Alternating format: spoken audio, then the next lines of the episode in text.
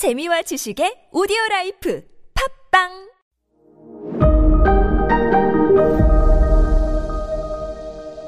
네, 여러분 안녕하십니까. 역사 스토리텔러 썬킴 인사 드리겠습니다. 자, 유교가 수입해 들어오는데 일단은 과거 시험은 없었습니다. 어, 전 세계에서 과거 시험을 통해 가지고 관직에 진출했던 나라는 딱 세 나라밖에 없어요. 당연히 어, 과거 시험이란 걸 만들어낸 그 중국, 중국 수나라에서 처음으로 과거 시험을 만들어냈죠. 그 다음에 고려 때 처음으로 어, 과거 시험을 도입했던 우리나라, 그리고 베트남. 에? 베트남이 과거 시험을 봤어요? 베트남은요, 동남아에서 유일하게 유교 국가였어요. 중국 문화권. 그래서 지금 그 베트남 문자 있지 않습니까? 알파벳을 바탕으로 해서 만든 거. 그거 이전에는 베트남도 한자 썼어요. 베트남 편에서 말씀드렸지 않습니까? 베트남도 우리나라와 거의 똑같은 유교 문화권의 유교 국가였어요. 과거 시험도 있고, 우리가 알고 있는 수많은 베트남 도시들도 다 한자 표기로 시작한 거예요.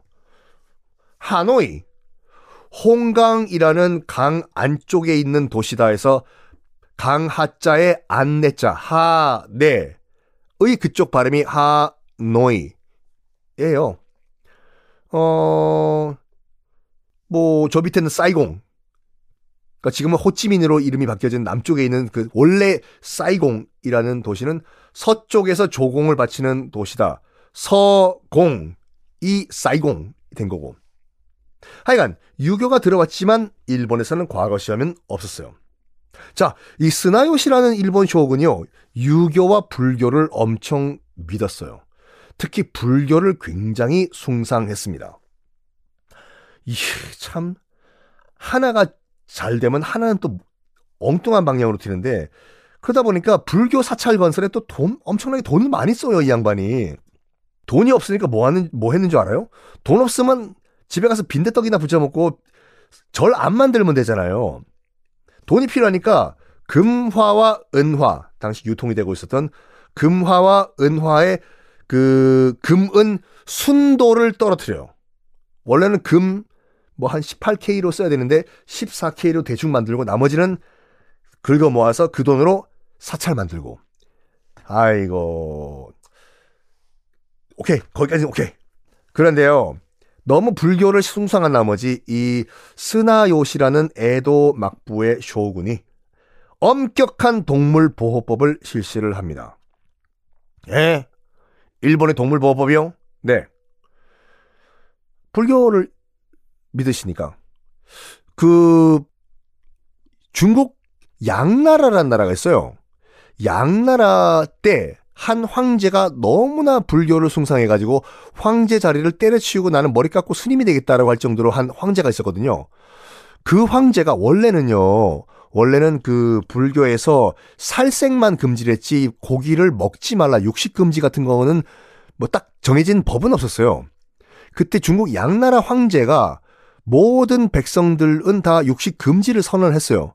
그 전통이 중국도 남고 특히 우리나라 넘어와 가지고 어 불교는 육식 금지가 된 거거든요.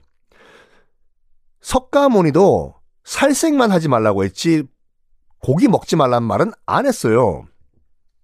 어쨌든 그 여러 가지 불교 문화 가운데서 불교 문화 가운데서 살생 특히 뭐 뭘 먹지 말라 죽이지 말라 같은 경우에는 불교를 믿었던 그 나라의 국왕, 황제, 뭐 주군 때문에 만들어진 게 많은데 일본 같은 경우에는 이 스나요시라는 쇼군이 엄격한 동물 보호법을 실시합니다. 물론 그 이전부터 일본은 육식을 잘 안 먹었지만 특히 이때부터는 육식 완전 금지.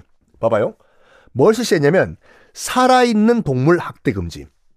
나비야, 나비야, 왜 밥 안 먹어? 떼치 떼치 때리면 잡아가요. 특히 개, 다른 동물 가운데서 특히 개, 멍멍멍멍멍, 개에 대한 학대 완전 금지예요. 어느 정도냐면 개한테 호적을 만드는 것이 국법이었어요. 어, 이 개는 호적상 얘가 아버지군. 개가 죽으면 신고, 사망 신고 의무화. 그리고 농민들 있지 않습니까? 농민들 쌀 함부로 못 먹게 했어요, 그때요. 모자라니까. 근데 개한테는요, 개는 쌀 줘야 돼요. 특히 개는 굶기면 안 돼요. 개한테는 나라에서 배급제를 딱딱 시, 실시했어요. 특히 개 싸움 있잖아요. 말리면 큰일 나요.